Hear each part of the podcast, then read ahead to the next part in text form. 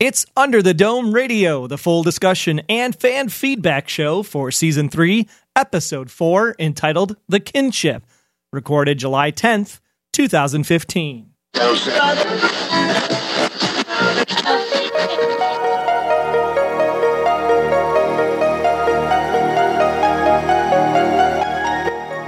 Thanks so much for tuning in to Under the Dome Radio. It's the unofficial podcast by and for fans of CBS TV's Under the Dome. It's episode 56, and you can find the show notes at underthedomeradio.com slash 56. And if you want to share your feedback and be included in the next episode of the show, just go to underthedomeradio.com slash feedback, coincidentally enough. Under the Dome Radio is a proud member of the Noodle Mix Network. Check out our other podcast that'll help you think, laugh, and succeed at noodle.mx. We're also sponsored by lynda.com, L Y N D A.com. Get yourself a 10 day free trial, learn some new things like food blogging, food photography, and man, it's making me hungry. So go ahead now and visit lynda.com slash dome for details. And me, I'm at Wayne Henderson, your voice acting, podcasting Green Bay Packers fan who wants his Matrix life back. Uh, just the original Matrix, not the sequels, though.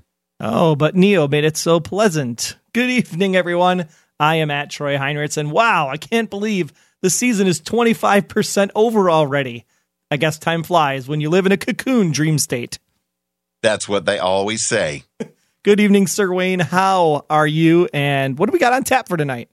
Well, I wish we had a nice, tall, frosty Hefeweizen, but instead, we've got this podcast. We've got some good stuff, and I'd like to jump right to the listener feedback again, like I said last week. But we've got lots to cover. We're semi organized. We've got breaking news where we're going to include the ratings and tell you about things happening in and around Chester's Mill.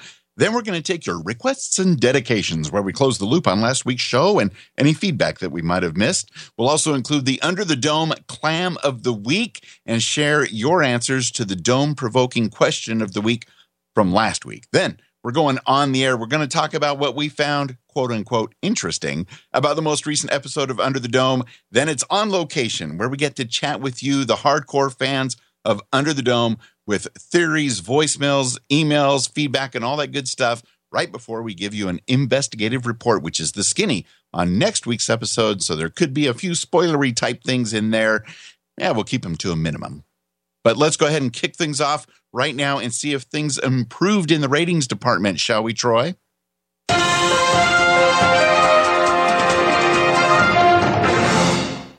We shall. But before we get to the ratings, this came in right over the newswire from our reporters at the newspaper here in town, the Chester's Mill Gazette. They sent us this piece of news that apparently during the filming of the season three cocoon scene where everybody comes back out at the end of the premiere, Mike Vogel says he was kind of just hanging out in his cocoon to film the big scene when it actually had technical difficulties. It was related to the dry ice that they were using to pump through the cool looking TV prop.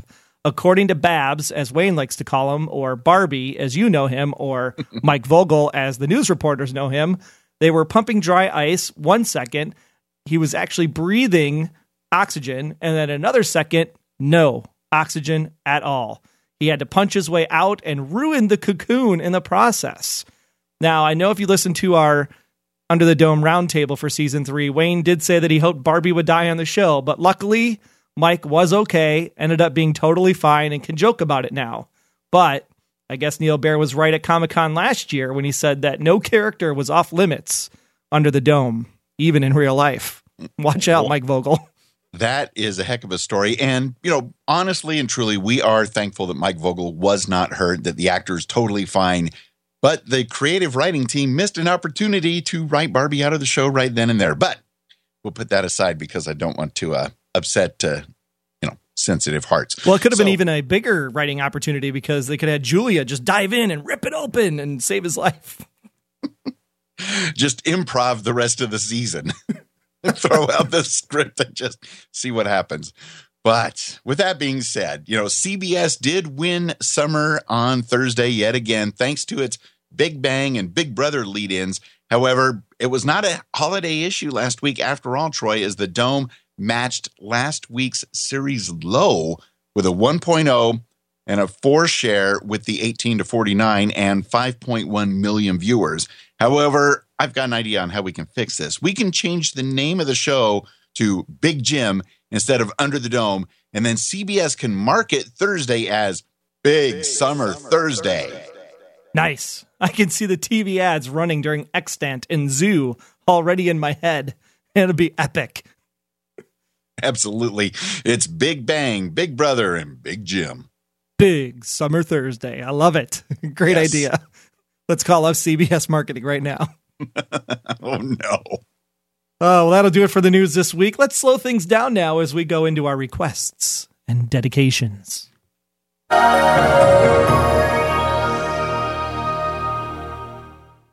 Once again, it's a revised segment this year where we asked you questions to think about during the course of the week. And we asked you last week, what will Big Jim find when he and Bud, as we're lovingly calling the dog, because that's what Jim called him last week, what will he and Bud find when they get to Bird Island? Well, a few people on Facebook said that he would find his dead wife as the dog might even transform into Pauline. What Whoa, do you think of that? That's an interesting theory. I, I, I was thinking that that might be a possibility, some kind of channeling ghostiness issues going on there. That would have been cool. Just like Wolf into artist, back into Wolf again.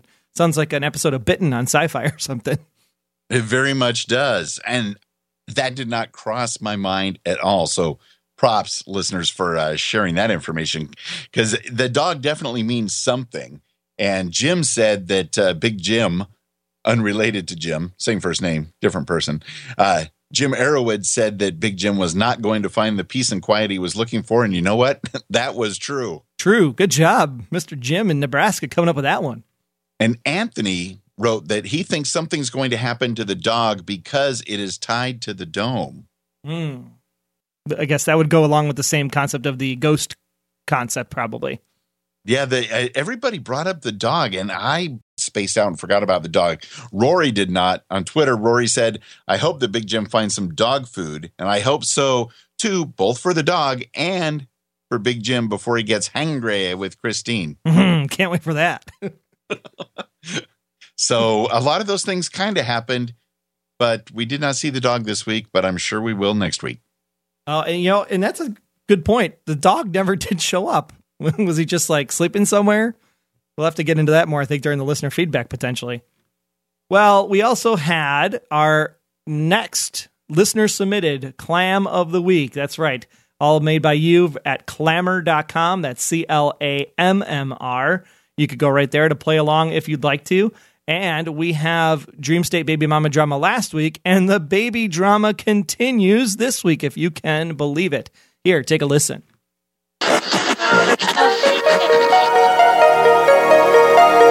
because the baby was in play in Ava's tummy as she's holding Barbie there. I don't know if that was just a mind game to keep Barbie entrapped in the Matrix. Okay. No more baby mama drama. So if you can believe it, there's actually a song called No More Baby Mama Drama. Are you serious? Seriously, you can actually see that clam on our website and hear the actual full song on SoundCloud. It, it's pretty funny.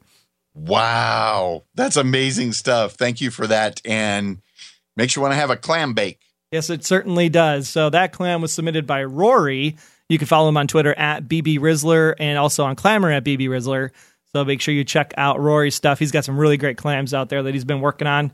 And I guess if you want to actually participate, like Rory did this week, you can download Clammr for your iOS device. Just visit clammr.com to download the app.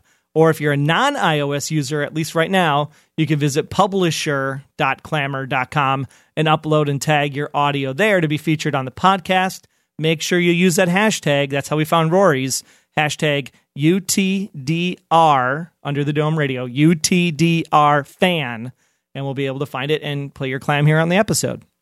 Absolutely. And then at the end of the season, the best clams are going to be voted on by you, the listener, and a special prize awaits. So, as they say, get clamming today at underthedomeradio.com slash clam. And our dome provoking question for next week is Norrie really back? And if so, how does a Miller, quote unquote, snap out of it? That's a really good thought provoking question because we'll get into that and more, will we not? We absolutely will. But for now, let's light it up as we discuss this week's episode on the air.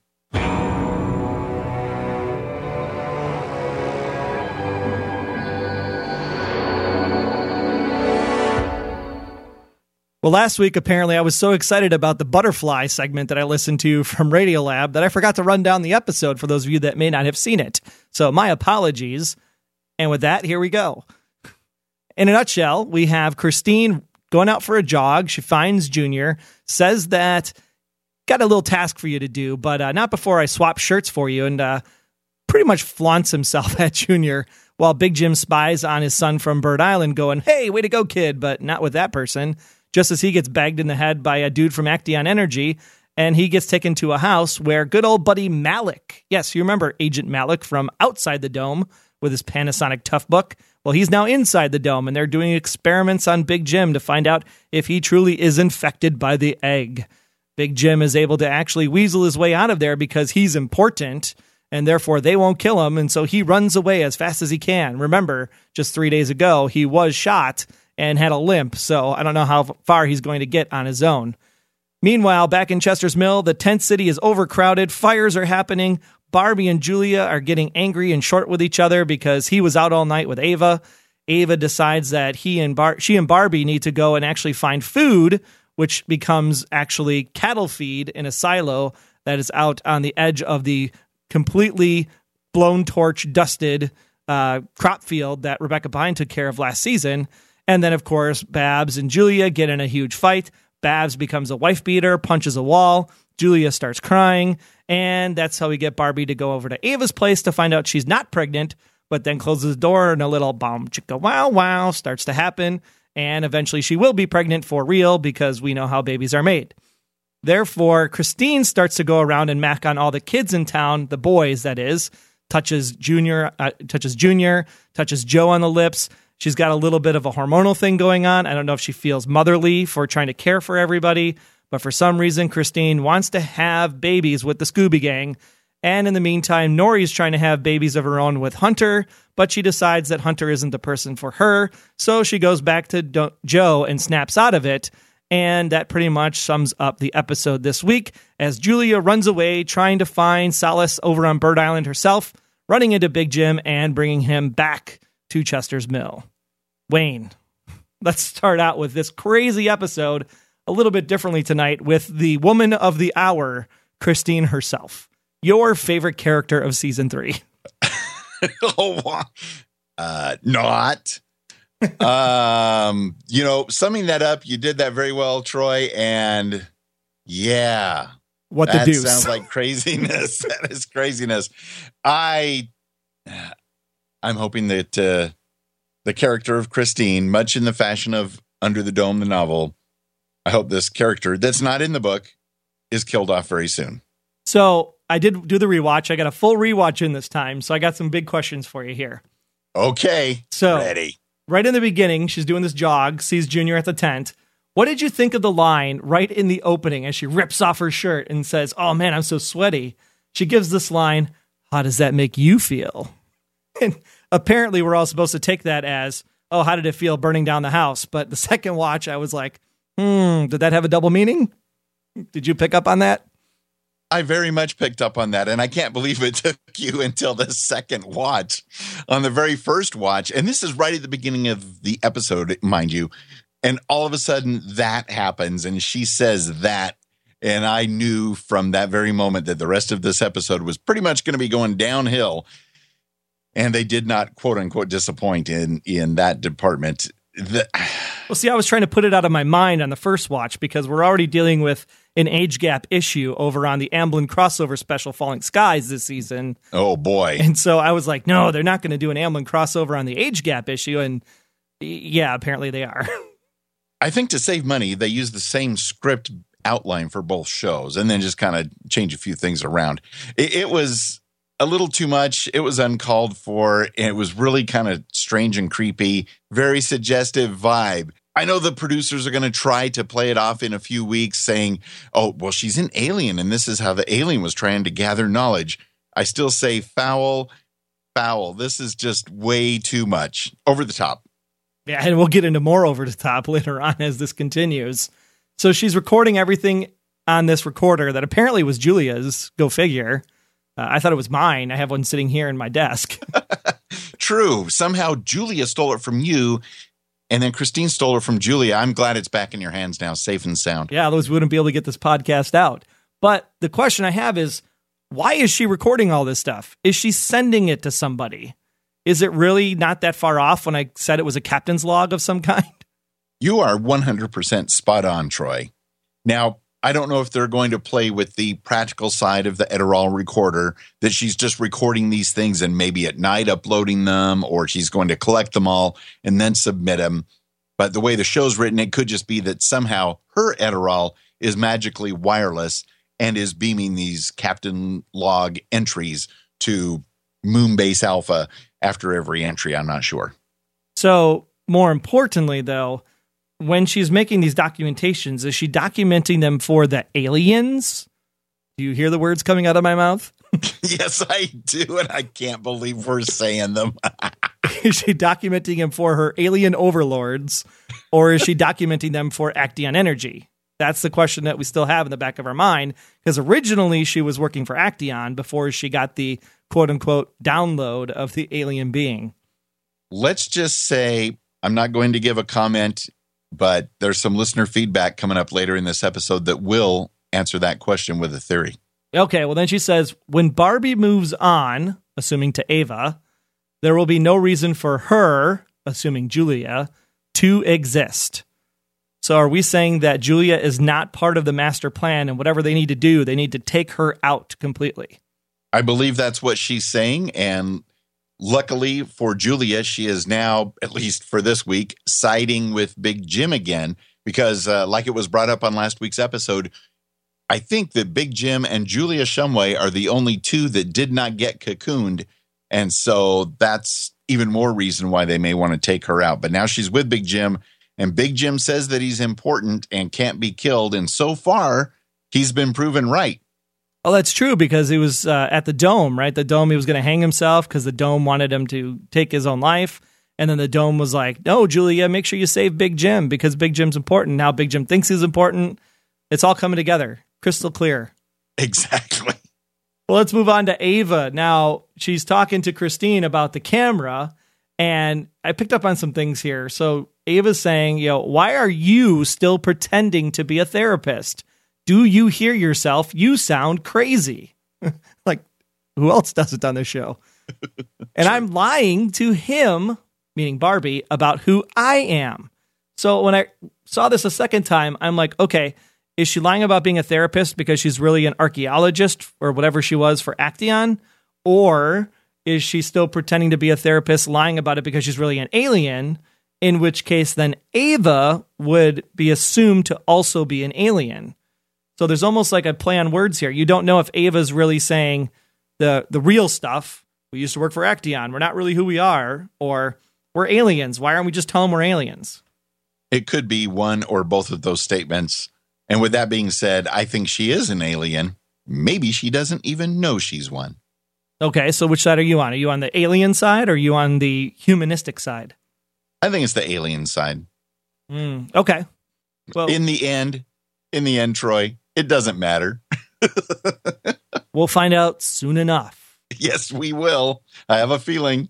Spoilers coming from Comic Con. Stay tuned later in the show. well, she's not pregnant, but we now think that she might become pregnant because Barbie closes the door ever so gently by lantern light and candlelight. Got to double up there just to make sure. The, those two kinds of light do not mix together very well. No, it's a very weird mood scene, especially when she was crying right before it happened. Oh boy. Julia. Well, finally, we have the reporter actually doing some actual sleuthing and being the reporter she meant was meant to be. So it's about time she and the character kind of stands on her own without a man, which is very similar to Julia for the most part of the Under the Dome novel. So who is she going to talk about when she needs to talk about this punch, right? He busts through the wall. I mean, that's pretty scary. I mean, if I was a woman, I'd be terrified and clearly she's crying afterwards. So is she going to keep it to herself and kind of stand and be her own woman, or is she going to confide in somebody about Barbie's craziness, maybe even Big Jim? Well, if Chester's Mill still had an active police department, instead of everybody being killed off, including Officer Randolph, uh, Miss Kevin Sizemore on the show, she should report it to the police. But with that being said, and no one really being around, I have a feeling she's going to save it for herself until her and Barbie can be back together again. And then she's going to let Barbie have it. Well, so far it's three episodes in, and I can't believe we're actually rooting for Julia this season. After last season, it was always like, oh my gosh, the bandage is still on the outside of her jeans, and she's walking and limping on the wrong leg and having conversations, yelling at the dome. And it very well may be just for this episode, but Troy, I am as surprised as you are. I think the writers are actually being successful in getting us to root for Julia Shumway. Which I think is the right thing to do because she's really the big hero of the book. And so we need to connect with her character just as much as we've been connecting with Dean Norris's Big Jim. And Rachelle really brought it this week. I mean, ha- hands down, you know, if you were ranking acting this week, she was spot on, I think, all the way through the episode. Agreed. And hopefully there's no more of her flip flopping between I'm against Big Jim, I'm with Big Jim, I'm against Big Jim. Hopefully her and Big Jim can team up maybe for most of the rest of the season so we can get some consistency there. And they being the only two that weren't cocooned, they can form some sort of battle plan against all of these other people in Chester's Mill that are acting like absolute lunatics. Well, let's talk about her former boyfriend because they ain't together anymore after that punch. Babs himself now, clearly, he has feelings for Ava. That conversation would have gone much different, don't you think? Because Julia specifically says, Hey, Christine's lying and Ava's lying. Like, why does she have to bring up Ava? I was almost with Barbie in that moment. Like, don't bring Ava into this. She didn't do anything. Do you think that it would have gone differently if Ava's name wasn't mentioned?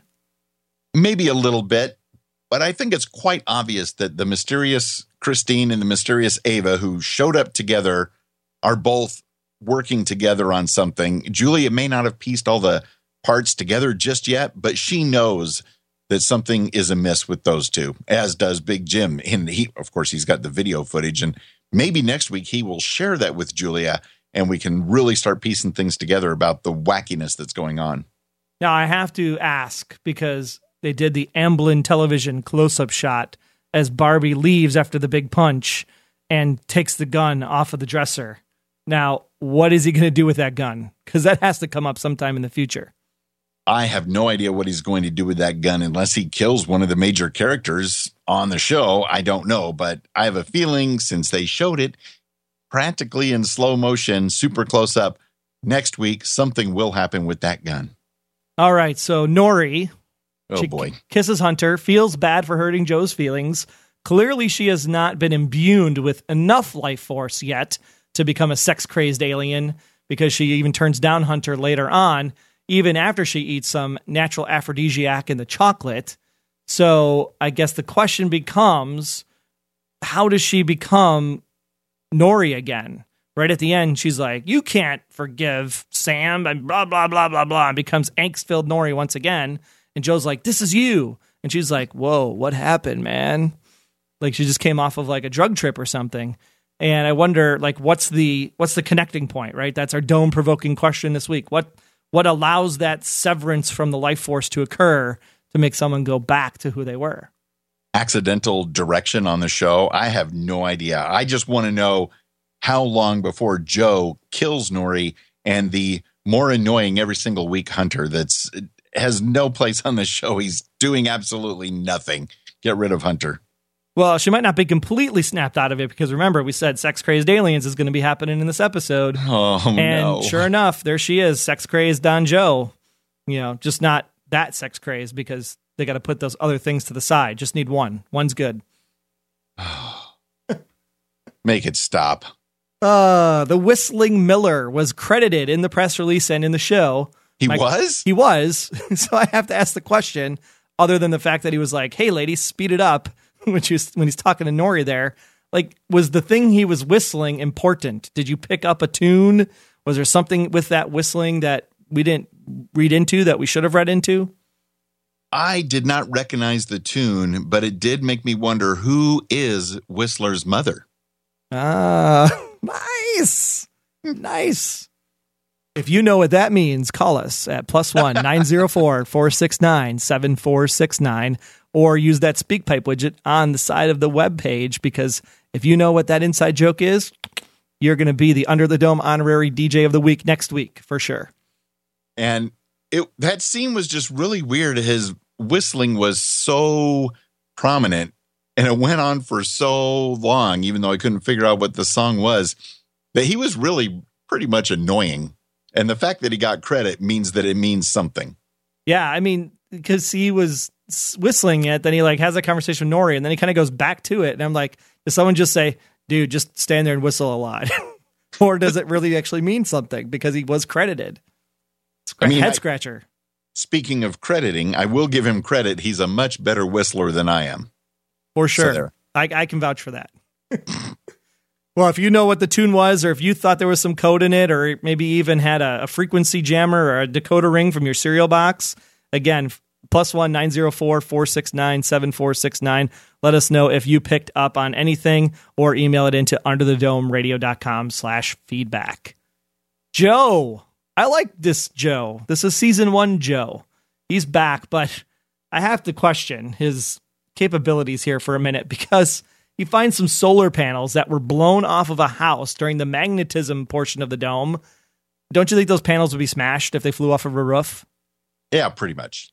Now, the bigger question is did you notice the street signs, which I did not see in the first watch, but I did see in the second watch as Julia walks up? All of the street signs are bent, pointing towards the edge of the dome. Did you catch that? I didn't notice. Well, it, I noticed it, and that told me that, hey, someone is actually thinking about planning out these shots when they're putting the show together. So there is some hope that someone knows what they're doing. Wow. Oh, no, you didn't. Oh, yes, I did. Uh, but now the best part that I thought was great about The this scene. part? The best part about this scene. If you remember, towards the end of season two, we had Norrie basically being the voice of the audience, going like, "Oh my gosh, it's a giant suckhole." You remember that line from the end of season two? Yes. And Julia's talking to Joe, and Joe's like, "This place blows under the dome." I was like, "Hmm, might be saying something there, Joe." And I do know that what Norrie said about the giant suckhole, uh, that uh, listener Jim was able to incorporate that into some very good listener feedback at the end of last season. And Jim, if you happen to have the audio for that piece, you could probably come up with some very creative uh, listener feedback for us to use sometime later this season. Yeah, Just saying. just had to bring it up. I just thought it was like, "Hey, how you doing? This place blows under the dome." oh, good stuff. Sam, he's having oh my! he's having Sam. a yeah, Sam. Um, I'm not sure how I feel about this yet. Uh, he's having a relationship with Abby. Abby's killing herself. Is actually kind of interesting because there were a lot of people in the book that just couldn't take it anymore and therefore started offing themselves, especially towards the later half.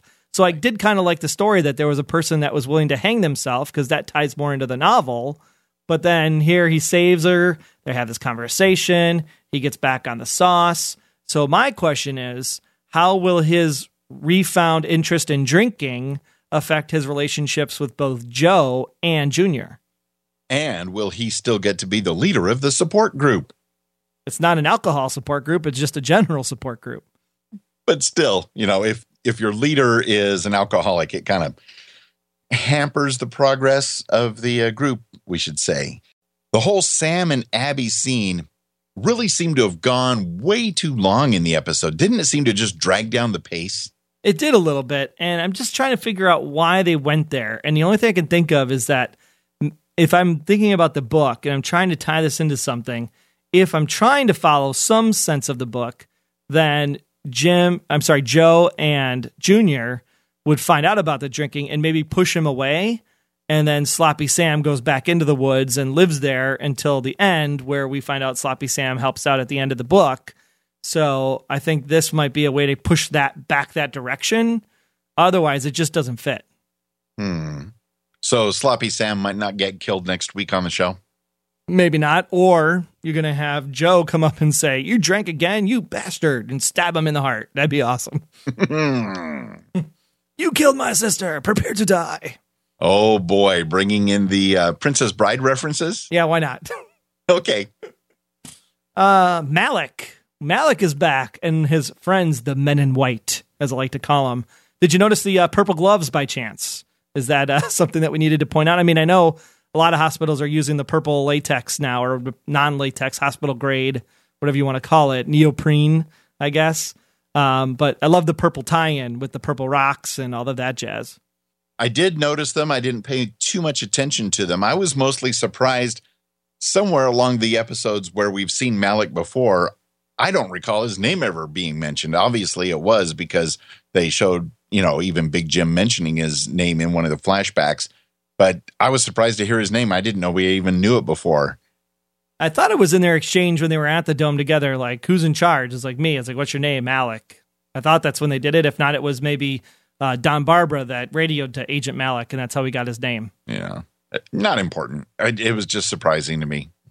Well, uh, they it looked like they injected Big Jim with something, and then apparently had blood tests because they were examining to see if he was infected, radiated, DNA. Uh, what were they trying to? I mean, they were trying to determine. I think if he'd been in touch with the egg, but what exactly were they looking for? Were they looking for alien DNA, or were they looking just for radiation? Those are excellent questions, and I want to know the answers to those, Troy, because it's very interesting that they did inject him with at least one substance right before he made his heroic escape. But I what I want to know is is Big Jim going to suffer some side effects or consequences from those injections, even though he's escaped? Because they very well could have been something very, very dangerous and serious. And perhaps, maybe when Big Jim was stabbed or injected, perhaps he went unconscious and everything else in the rest of the episode was his imagination. That could be too. That's a very good point. So the real question is, is you know, I, I, would really love to see them focus on the Aktaion side of the story. Personally, I find that much that part much more interesting. Granted, it ties into Christine because they were working for Aktaion at one point, but the alien sex craze thing, not so much keep it focused on Aktaion, and I think we're in a good place for season three. It, we're definitely in a better place for season three because, you know, at the risk of sounding like a uh, Killjoy, not the TV show The Killjoys, but the traditional Killjoy, uh, perhaps I know they're trapped under a dome, but perhaps some of these folks could maybe mm, get married first before they just all start fooling around. Uh, that'd be nice.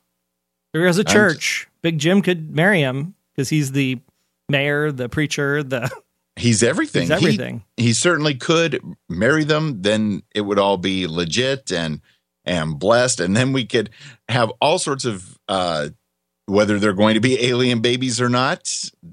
We'll find out. Well, then we come on to Junior. Interesting conversation he has with his contracting partner yes. as he's getting grilled for not being like his dad he basically gets called out as Christine, uh, Christine's, Christine's lapdog instead. And then immediately in the next scene starts arguing with him about this, you know, support beam.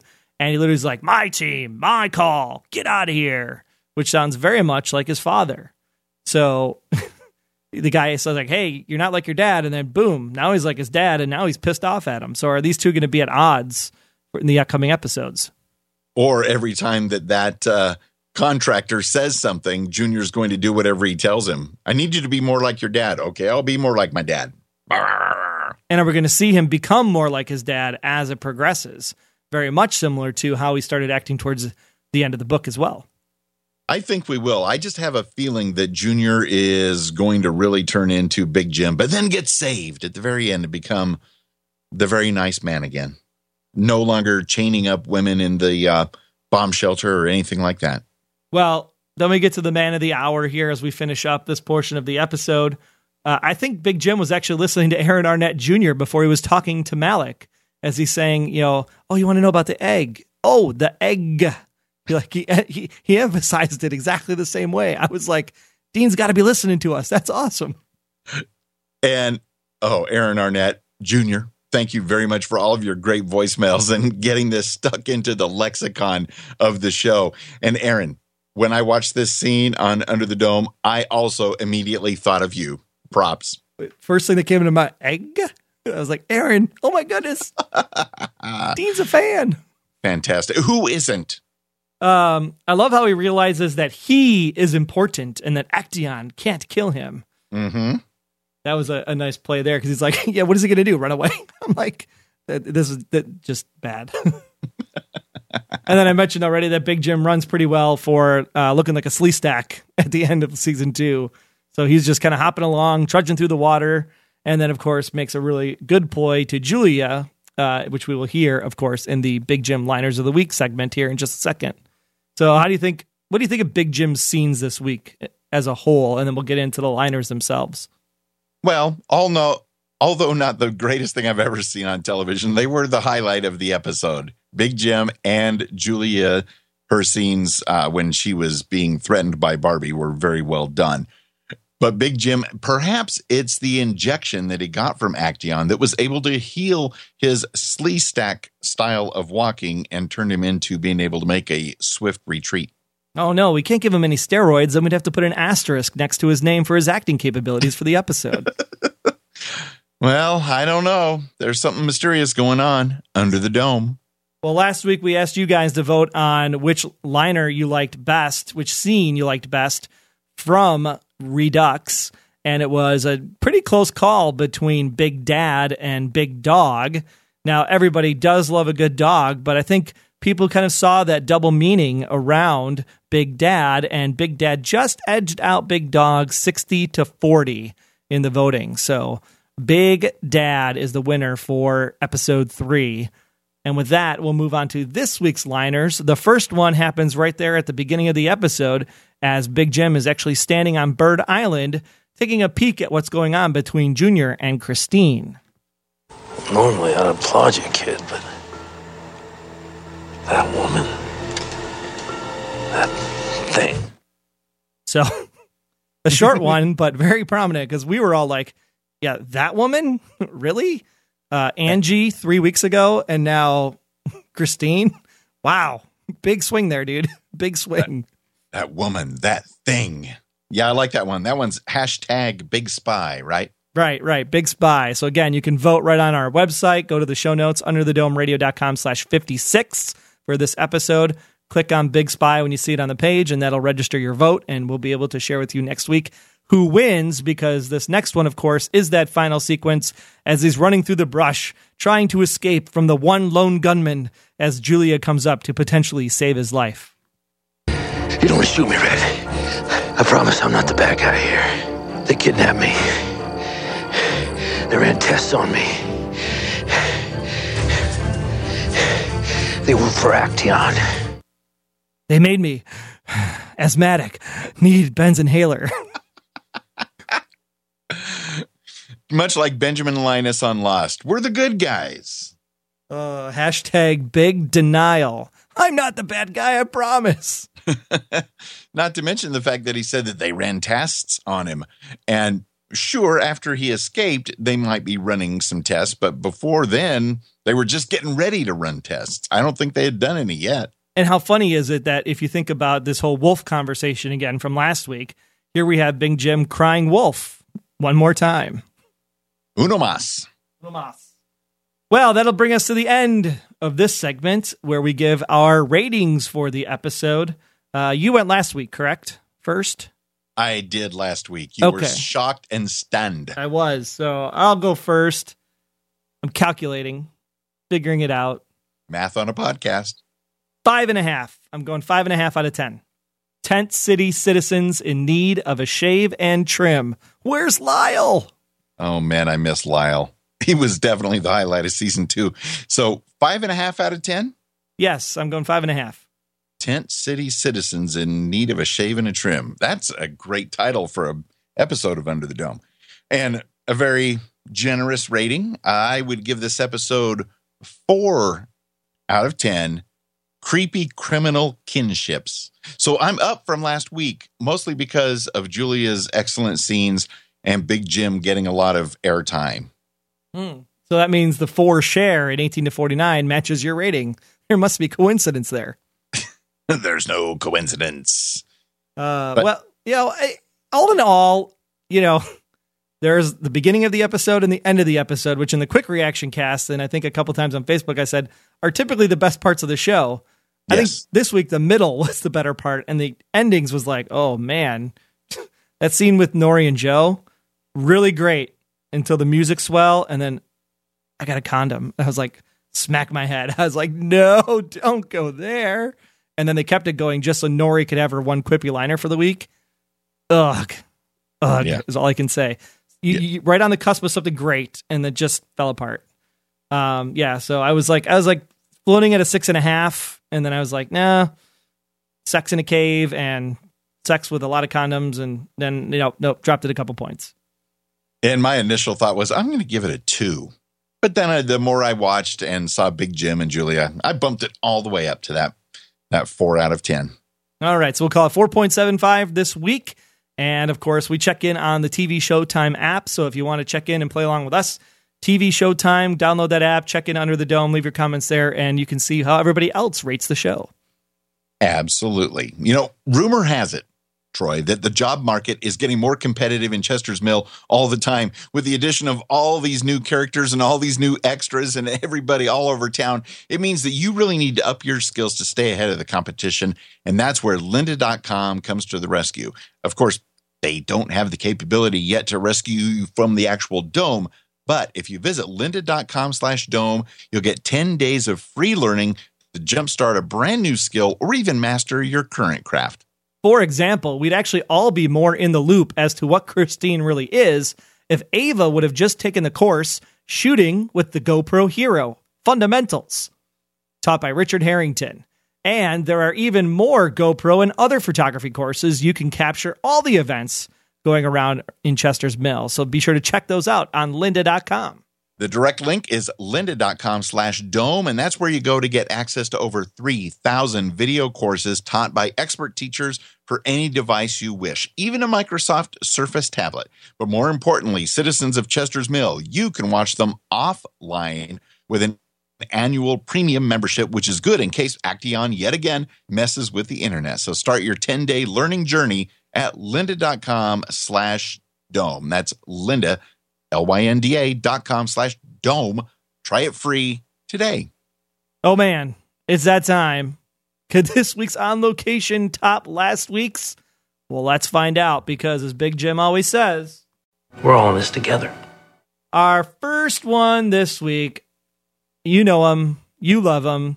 He came in at the last minute. It is one Aaron Arnett Jr. So, Mr. Arnett Jr., take it away.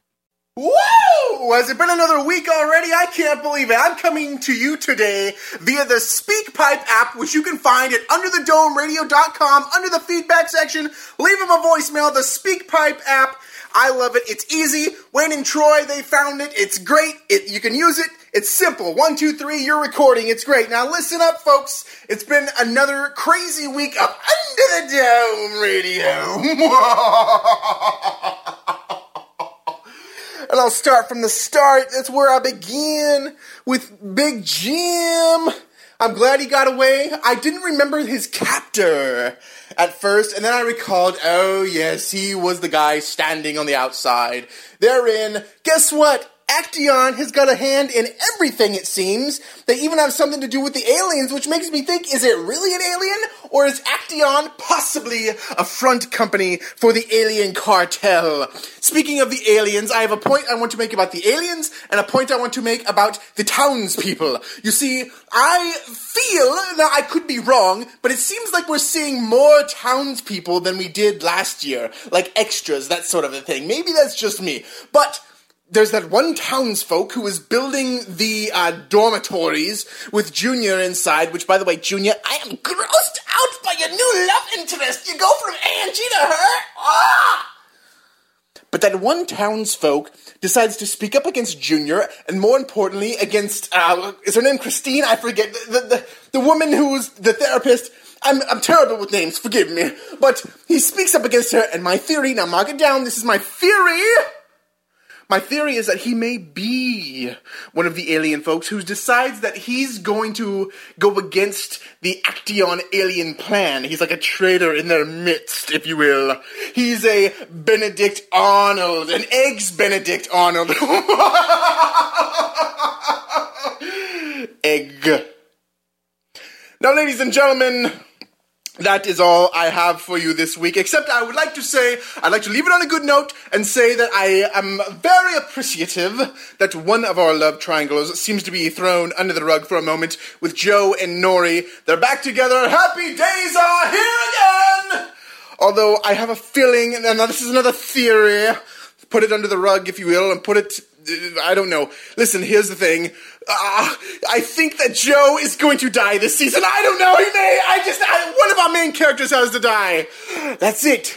So, ladies and gentlemen, here they are again, the stars of the show, Sir Wayne, Sir Troy, on Under the Dome Radio. Wow. Uh, amazing. I think I just have enough energy to do every Monday for the rest of my life. oh, fantastic. Aaron Arnett Jr. And before we dig into his call, I want to remind you you can find him on Twitter at Aaron Arnett Jr. for Junior. And he also has a fun YouTube channel at double A OK. So double A and then O K A Y. Great stuff. I watched a couple of his videos earlier today. Funny stuff. And Aaron, you brought it this week. In addition to bringing mega energy, you brought some great theories. Break it down, Troy. So I love this concept about the alien cartel. It goes right back into the drug ring concept from season one. Like I said, they're using this oxytocin to make pills. It, it totally fits. Yes, it does. The question is, which worlds or galaxies are they pushing this oxytocin pill to? Oh my goodness! Look out, like- Alpha Centauri. Oh, look out, moon people. I like it what he brought up about aliens versus the townspeople. Yeah, the uh, especially the contractor guy being a potential eggs Benedict Arnold. I love it. That was that funny. was that was absolutely fantastic. And I never thought about it in that way. And I believe Aaron's going to turn out to be right on this one for sure. But I will say that he definitely stood out, that contractor, because of how he stood up to Junior. I knew there was something odd about him. And Aaron, thanks for pointing out that he is probably an eggs Benedict Arnold. And with emphasis at the end, he said egg. Now I do have to bring up a point because this guy is like, hey, these tents, these tents are too close together. Didn't Ava and Barbie walk through an entire field ridden of really bad, decrepit crops? Like, couldn't they just move the tents there?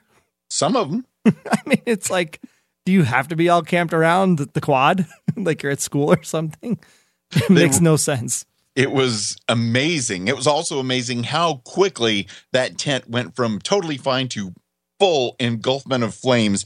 And also amazing that just the three major characters in that scene were willing to jump over the fire to rescue that person when all these other dweebs in town are just standing around looking around with their thumbs up their noses or something any one of those people could have jumped over those flames. But I, I do agree with Aaron Arnett's assessment that uh, there are a few more townspeople this year. I don't know where they came from, but maybe they were trapped in the cocoons a lot longer. And they just been down there for so long. That's why they were missing from season two. They Melanie was secretly collecting them in their sleep. Exactly. They could be leftovers from Chester's Mill 1.0. And then how about Aaron's main throwing down another great theory there, Troy? Well, I'm not going to touch on any character deaths. I know you went there early on in the roundtable. Here we got Joe predicted for death by Mr. Arnett Jr. I, I think we're just going to save that because he might be onto something. That's all I'm going to say. He has a feeling. I can't control these feelings that I have. Going back to a previous voicemail of his. Uh, speaking of voicemails, Mr. Jim from Nebraska was not able to send it in, but he did email in some thoughts. He said, I would prefer to send a voicemail, but last night's dome wasn't worth taking the time to fire up the recording rig. Oh my. Just a few observations. Big Jim continues to be the best part of the show as far as I'm concerned. What happened to his canine friend? When he was attacked by those two thugs from Aktaion, why didn't his buddy jump in and save him? Come on, oi! Save Big Jim of Deshane. Oi! Oi! I hope that someone has placed some buckets under the writers' desks to catch all the dropped storylines in this show. Oh. Anyway, I love the way Big Jim can handle himself in a sticky situation. Perhaps they should consider a spin off series that's only about him. Hey, that was kind of like our opening Big Jim, the show. now on Absolutely. Thursdays on CBS. Perfect. We had yet another food crisis, so Barbie and Ava take off and find a storage bin of silage that looks like the stuff my daughter feeds to her hamster. I'm glad somebody else picked up on that because that's exactly what I thought. Oh my goodness, I was like, Jim. this isn't cattle feed. This is like hamster food. no wonder they. Well, the cattle's. You know, at least one was cut right in half. Oh my goodness, that was a great catch, Jim. he does have a theory, though. Hold on tight. I'm sitting down and holding on. It's probably as absurd as anything that Jim's watched, but here it goes. Okay. Did you see Christine's reflection as the show ended? I have come to the conclusion that she is actually the Borg Queen who traveled back in time from the 24th century in Star Trek and is developing a new method of assimilation by hitting on guys that are less than half her age. Wow. Oh my. that is a theory. and at least one of the guys might be a third her age. Just saying. Wow. Uh, speaking of hitting on people, well, this is a clean podcast, so I guess I won't go there. But enough is enough. How about a consistent story that makes a little bit of sense? Does anyone screen these episodes before they release them?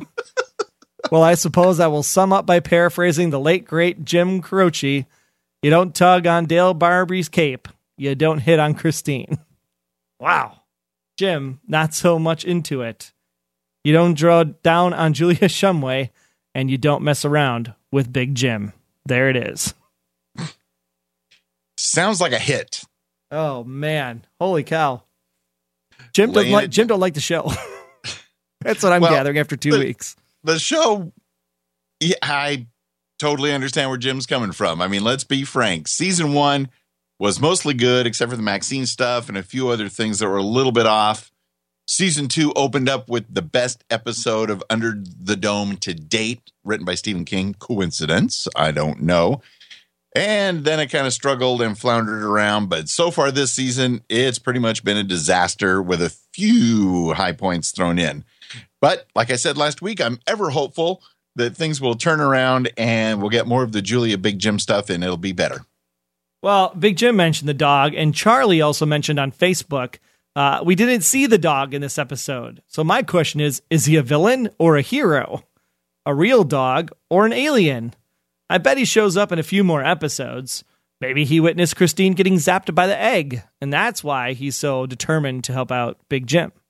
Oh my goodness, he could be another Eggs Benedict Arnold, the dog in disguise. Very well could be. You never know. I should have seen that coming. Oh my goodness. Oh wow. Now, last week's uh, full feedback episode, Krista from Okinawa with her great voicemails was the Under the Dome Radio guest DJ of the week. And this week she sent us an email just to give us an update. Dear Sir Wayne and Sir Troy, I just want to thank you both for hosting the podcast. As much as I love Stephen King, the Under the Dome TV series is just so so. It's the podcast commentaries that make it enjoyable. And let me just interject. Thank you, Krista. We're just trying to be enjoyable and entertaining because it's wackiness, it's bananas, and we have fun talking about it. Uh, Krista continues. And by the way, you'll be happy to know that I served my duties proudly and faithfully as the DJ of the week. I cared for my loyal subjects, my four cats and the two strays outside my house, and for the sick and shut in. For example, I went out to lunch with a girlfriend after her doctor's appointment. And when my enemies attacked and threatened the safety of our little village, I fought valiantly to guard and protect them. In other words, when the typhoon raged through on Thursday, I secured my motorcycle in the back of my house and covered it to protect it from damage. The stray cats, well, they're on their own.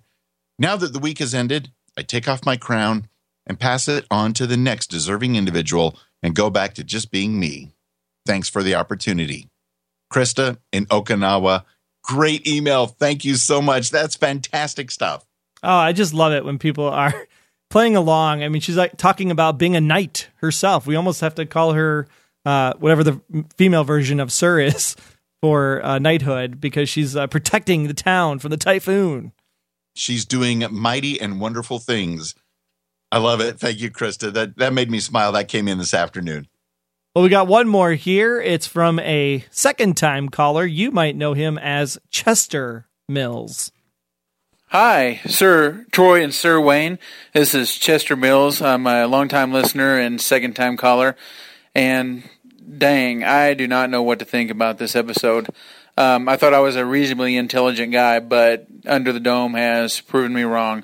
Um, not sure that I can even keep up. Uh, but honestly, I'm just watching it now to see what happens. Um, you know, other shows like Extant and Falling Skies, I got bored with, and they were a little little too cheesy, and I just I just let them go. But Under the Dome, I'm sticking with. I got to see what happens to the people under that dome. What happens to that dome? Um, I guess my thoughts about this week's episode. Uh, well, first of all, Christine Cougar. Um, I, I like Troy's theory about uh, you know maybe Melanie wasn't fully downloaded, like she, you know, hit her head and got killed before, you know, she was able to be totally disintegrated and reformed by the egg. Um, however, my theory kind of is that maybe Christine Cougar has um, um, more pronounced character traits that allow her to, to that allowed her to be, uh, I guess, more powerful than Melanie, or you know, more apt to um, uh, exert this this power over people.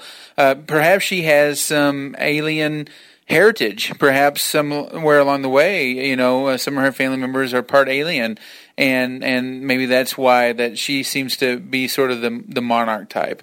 Um, you know, the whole thing seems like invasion of the body snatchers to me, in a way. Uh, people are, you know, being transformed.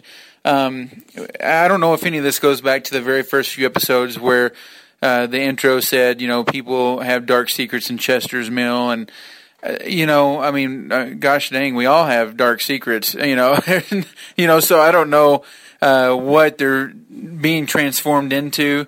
Um, but obviously, you know, you see a character like Barbie who's really starting to annoy me greatly, and uh, he's changed. Um, and of course, you know, he and Julia fighting like they've been married for ten years, and and yet, you know, supposedly this time frame has been three weeks.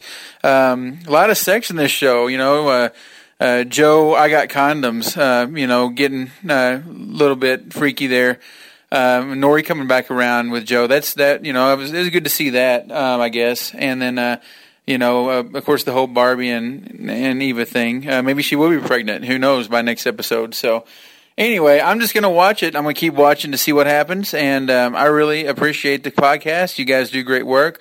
And if nothing else, I look forward to hearing the podcast every week. So, take care, and I'll talk to you again after the next wacky, crazy episode. Chester, thank you so very much for calling in with that feedback. We greatly appreciate it. Always good to hear from a caller that we've heard from before. You bring up great points. And I'm going to say right out, I think this uh, episode had a lot of things in common with Invasion of the Body Snatchers, for one. I didn't know anything he said. I was rolling on the floor laughing every time he said Christine Cougar.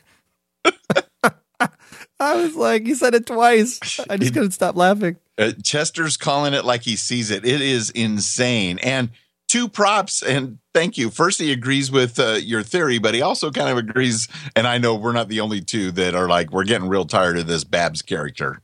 Well, I just I, am confused because after ten years of marriage, I hope nobody treats their wife the way that Babs treated Julia in this episode. Wow, well, that's a for sure. That that was absolutely terrible. They didn't even really need to go that far in the scene. You know, whether or not Babs has been in a Cocoon or in the Matrix or whatever he's been in. There, there was no call for that at all. And I like at the beginning of your voicemail, Chester, you said, you know, I'm reasonably reasonably intelligent, but I can't figure this out. Trust me, nobody can figure this out. Don't you're just fine, and uh, we're just trying to have fun with the show here. This was. I don't know if we'll ever figure it out. Let's just put it that way. I would not be surprised if, say, next week's episode, there is not even a dome like the dome isn't there, it's not mentioned, and it's as if everything's a regular day in Chester's Mill and there is no dome. Now, I I want to go back to something you guys said there. So there's no reason Barbie should be acting this way, but we have to remember three weeks ago. again, yeah. do you hear the words that are coming out of my mouth? Three weeks ago, he was an enforcer for Maxine. His job was to beat people up and take money from them. So his temper has to be of a certain caliber in order to do this. Not to mention the fact that a couple of minutes ago or days ago, he was fighting a war in Yemen to find some insurgents. So he might have some PTSD going on. So his outburst, I think, is well placed. I just was surprised it was with Julia and not with like Big Jim or somebody else. Mm, that's well put, Troy. And let's not forget that Barbie also killed Julia's husband three weeks ago before just 24 hours after that, shacking up with her. Oh my gosh, how could we forget? So it's been a long three weeks in the life of Barbie, but still, they're arguing like they've, ah, I don't know. Chester, please call in again. We, we look forward to your calls because as good stuff made us smile. Well, that'll conclude the on location segment. So this week, the Under the Dome honorary guest DJ of the week, I'm going to have to vote for Jim because I think the Borg Queen tie in, and we like to say on the other uh, Amblin television crossover show, Falling Skies, about red shirts. And we have the red shirt, obviously, trying to hang herself this week. So I like the Star Trek tie in. So I'm going to go with Jim this week for the honorary Under the Dome radio DJ of the week. How about you, Sir Wayne? That, that's a solid choice. Jim definitely knows his Star Trek and a kapla to you, Mr. Arrowwood. Jim, that was a great call. I didn't catch it at first, but, but of course, there's a different way that I watched the episode the first time through. And then on the second time through, I made a point to really study that very, very last scene. And I think Jim's onto something there. And now that makes me think that when we saw her hand kind of grab that egg in the uh, GoPro footage, that maybe it did look more like an X, less like an X ray after all, and a little more alien like. So, Jim, you're onto something. And be sure to follow Jim all season on Twitter at Jim Arrowwood 2. Well, Comic Con is upon us. It's going on as we record this podcast, even. The Under the Dome CBS stuff was on Thursday, the same day the episode aired. So we do have some spoilery stuff to share. So if you want to jump off the ship right now here, that's totally cool. We're not going to hold it against you. But uh, just make sure you subscribe to the show. And then, of course, join us in the social sphere. You can get all the details where to find us are at underthedomeradio.com slash 56 for this episode. So if you're leaving, great. Good night. We'll see you next week. But otherwise, Spoiler warning. Spoiler warning. This is an Under the Dome Radio investigative report. news direct from Comic Con. A few quick tweets from executive producer Tim Schlattmann. We threw a lot of stuff at you with these first two hours of Under the Dome this season, and by the end of the season, you will know everything. What do you think? Yes or no? There's no way we're going to know everything. We still don't know who the guy was that got cut in half in the first episode, where his body was on one half of the dome and the other half was on the, inside the dome. I want to know that guy's name. Will that be answered at the end of the season? I think there's a lot of things we're not going to find out, and some of them are going to be big things. But uh, There you Tim, go. thanks So for uh, you're not going to know. Yeah, you're not going to know everything. You'll know the important things. Get the tweet right. also from Tim. Uh, Tim says proudly, "We gave you Barbie's ass this season." His words, not mine. Wow. Got to read the quote. To which Mike Vogel responded, "You might have missed it. It was so small." Gotta love these panels. They're so great. Okay, wait, wait, wait, wait, wait. Somebody actually wasted the time and internet bits to post that as a tweet from the official Under the Dome CBS account. Absolutely. That's ridiculous.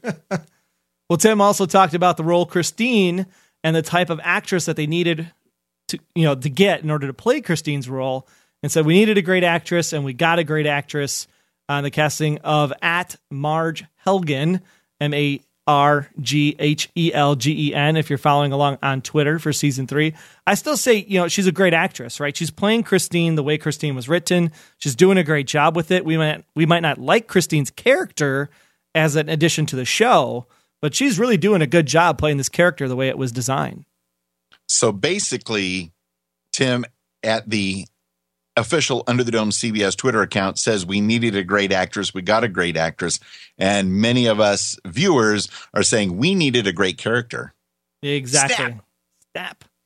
Well, then Marge added herself, um, I have an agenda for Chester's Mill, and I have a plan that I put into motion that I'm trying to get the whole community behind. Oh. Things are getting pretty desperate. I boy. refer to this as a kinship, a collective. Oh no, Borg Queen. Borg Queen, there you go. it's almost like Jim was tuned into the panel or something.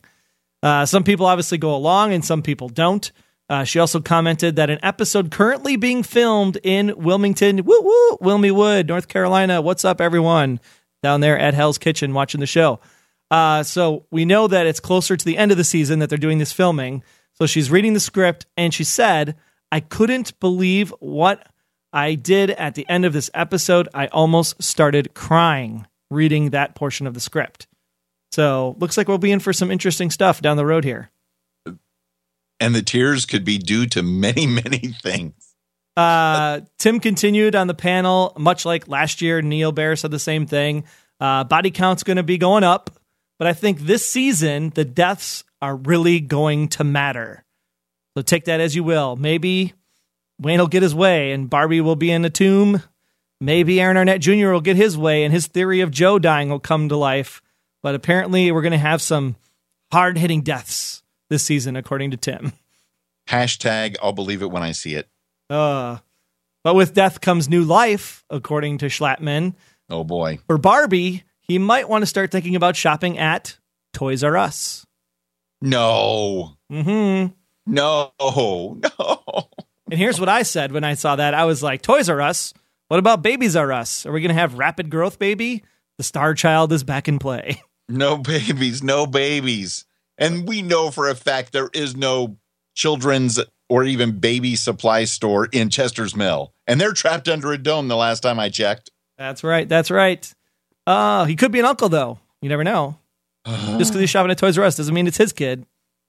The milkman could have come by.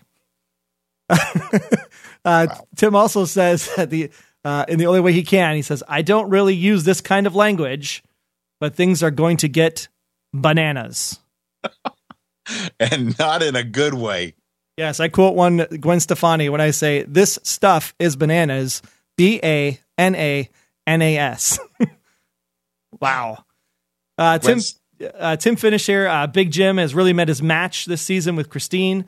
The thing that makes him such a foe for Christine is he's a narcissist. But their rivalry will give Julia a new appreciation for Big Jim and could be the key to saving Chester's Mill. Because this is the one thing we haven't really talked about so much is the fact that you know we thought that Julia was crowned the monarch in season one. Then we had the monarch butterfly kind of letting Barbie see the way at the end of season two. But the only crowning that we saw was when the egg was put on top of Christine's cocoon. So is that the monarch? And so I go back to this now thinking, is Julia the monarch after all? And she is the one that needs to save everybody, kind of like we see her trying to do in the book. I don't know. Hmm. That, that makes sense though, Troy.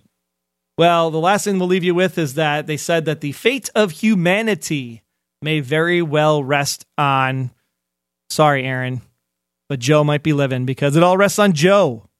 And it very well may be true that the fate of humanity may rest on Joe. And if Joe is dead, then rest in peace, everybody.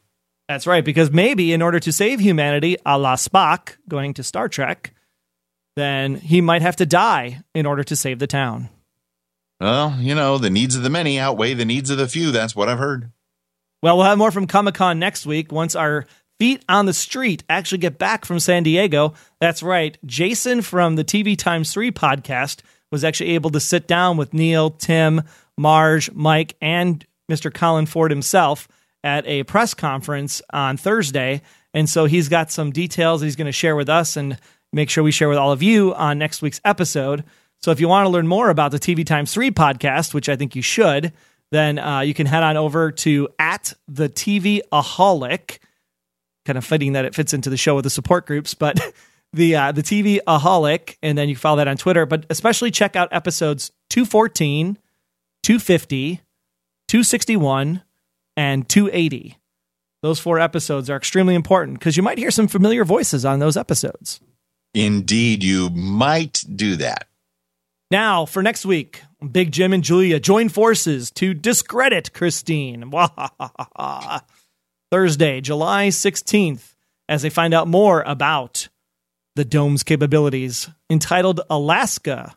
So clearly, we're getting some ac- Interesting. some Aktaion meteor tie-ins here. Probably, uh, Big Jim and Julia form a tentative alliance to search for proof that will discredit Christine, which leads them to new information about the dome's capabilities. Meanwhile, while tensions run high in town and threaten Christine's leadership, she puts a plan in play that has deadly consequences. Dun dun dun. Wow. And looking at the cast list real quick, everybody's pretty much back, but specifically, one Frank Whaley is back playing Dr. Marston. So uh, Frank's role is not done under the dome. I think he'll be an interesting addition. And of course, we have Bess Rous back again playing the Abby DeWitt. So Sam and Abby not going anywhere anytime soon. Ah.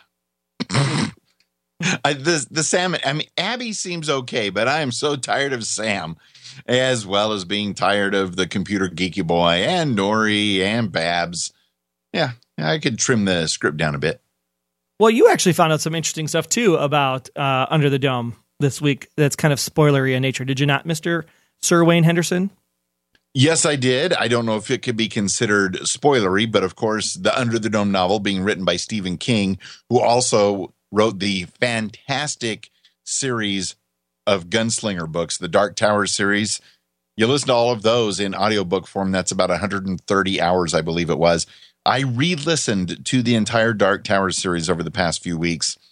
And then, of course, on Under the Dome in the novel, there's some tie ins because Stephen King loves to do that. For example, in the Under the Dome novel, the security code for the radio station is 1693, and the sum of these numbers, which is something we were familiar with doing when watching Lost, these numbers add up to 19, a very prominent number in the Dark Tower series, as well as in Stephen King's 112263. And in the Under the Dome novel, there's a character named Roger Killian, small town chicken farmer.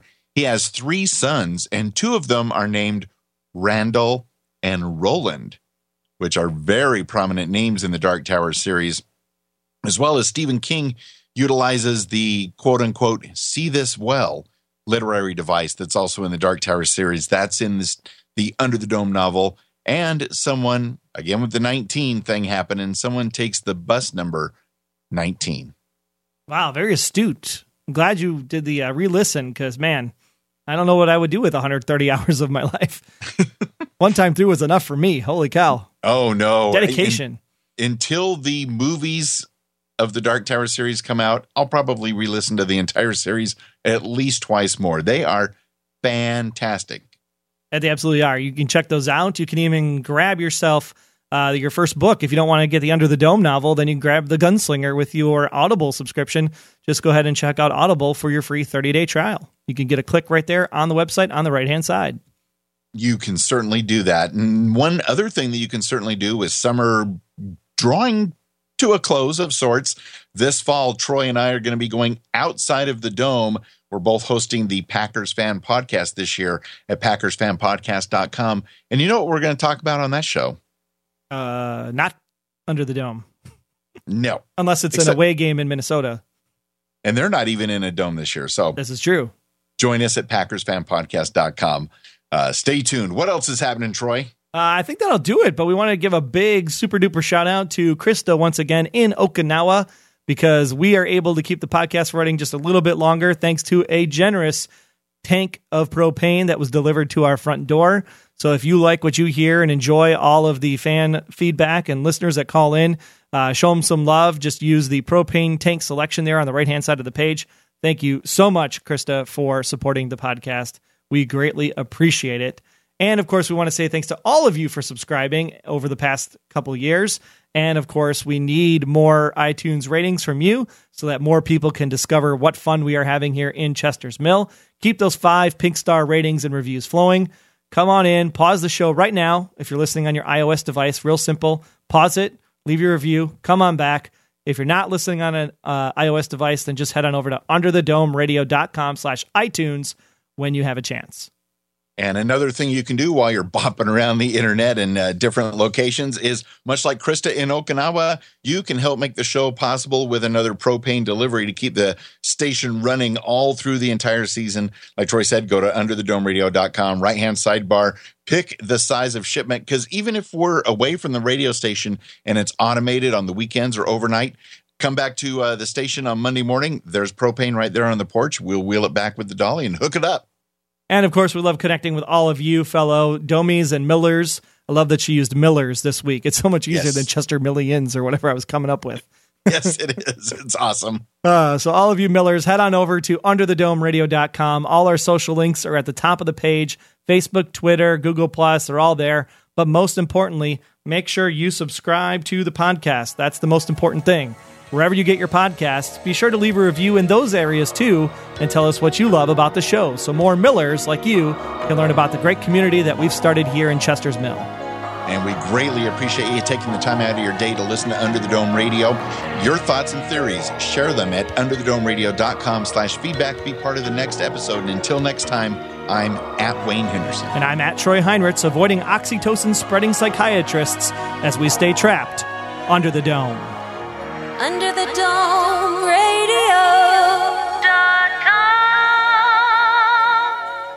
Under the Dome Radio is a proud member of Noodle Mix Network. Get more of our award winning and award nominated podcasts to make you think, laugh, and succeed at noodle.mx. Get organized in your personal and professional life. Laugh with our clean comedy. Theorize over great television shows and so much more, all waiting for you at noodle.mx.